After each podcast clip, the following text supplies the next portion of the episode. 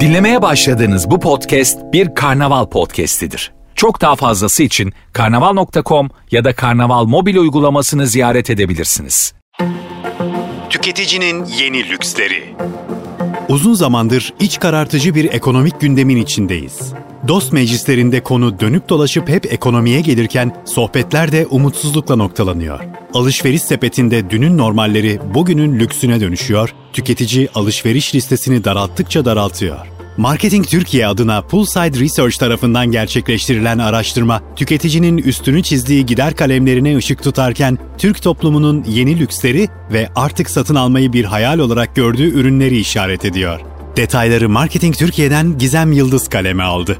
Tüketici kültür ve sanat aktivitelerinden de vazgeçti, kozmetik ürünleri kullanmaktan ve kıyafet satın almaktan da. Fakat buna rağmen yine de temel ihtiyaçlarından kısmak durumunda kalıyor. Pek çoğu fiyatların artmaya devam edeceğini tahmin ediyor ve bununla baş etme yöntemlerinin kemerleri daha çok sıkmak olacağını söylüyor. Kimi maaş ve gelirinde artış olacağına güvenirken kimi borçlanacağını, kimi ise mevcut birikiminden kullanacağını söylüyor. Özellikle gençlerde borçlanma oranı temkinli davranan diğer yaş gruplarına oranla daha yüksek seyrediyor. Öte yandan en yüksek maliyet artışı ulaşımda hissediliyor. Kısacası bir süredir iki yakamız bir araya gelmiyor. Hayallerimiz ise egzoza bulanmış gibi görünüyor.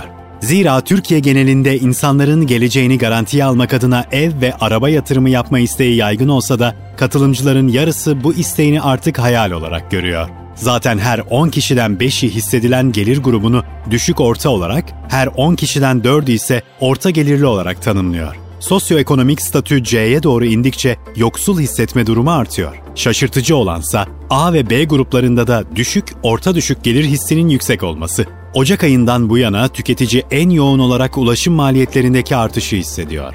Barınma, mutfak ve hijyen maliyetlerindeki artışın da derinden hissedildiği kaydediliyor. Tüketiciye artan yaşam maliyetlerini karşılamak için bırakılan alışkanlıklar sorulduğunda ilk sırayı sosyal ve kültürel etkinlikler alıyor. Bu alanda harcamalarını azaltan ya da bırakan devasa bir kitle var. Şaşırtıcı olansa insanların sosyal medyada paylaşabileceği faaliyetleri azaltmak zorunda kalması ancak ne olursa olsun terk edememesi. Çok yakın bir dönemde rahatlıkla devam ettirdiğimiz yemeğe çıkmak, gezmek, tatile gitmek gibi alışkanlıkların ve sinema, tiyatro aktivitelerinin oldukça kısıtlandığı göze çarpıyor. Tabii online platform abonelikleri de bu kısıtlamadan payını alıyor. Artık bir lüks olarak görüldüğü için tüketimi azalan ya da tamamen bırakılan ürünlerin başında elbette et ve alkol var. Liste ekmek, çay, yumurta ve cips şeklinde devam ediyor.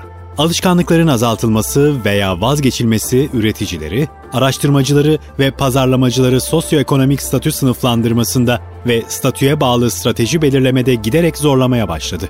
Çünkü farklı tüketim davranışlarına sahip sosyoekonomik grupların arasındaki benzerlikler giderek artıyor. Bu da fayda odaklı iletişim ve pazarlama stratejileri geliştiren markaları önceliklendiriyor. Yani markaların yanıt vermesi gereken soru şu.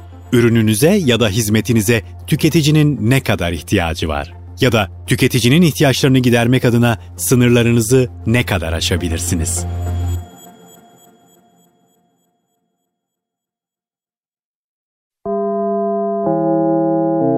Dinlemiş olduğunuz bu podcast bir karnaval podcastidir. Çok daha fazlası için karnaval.com ya da karnaval mobil uygulamasını ziyaret edebilirsiniz.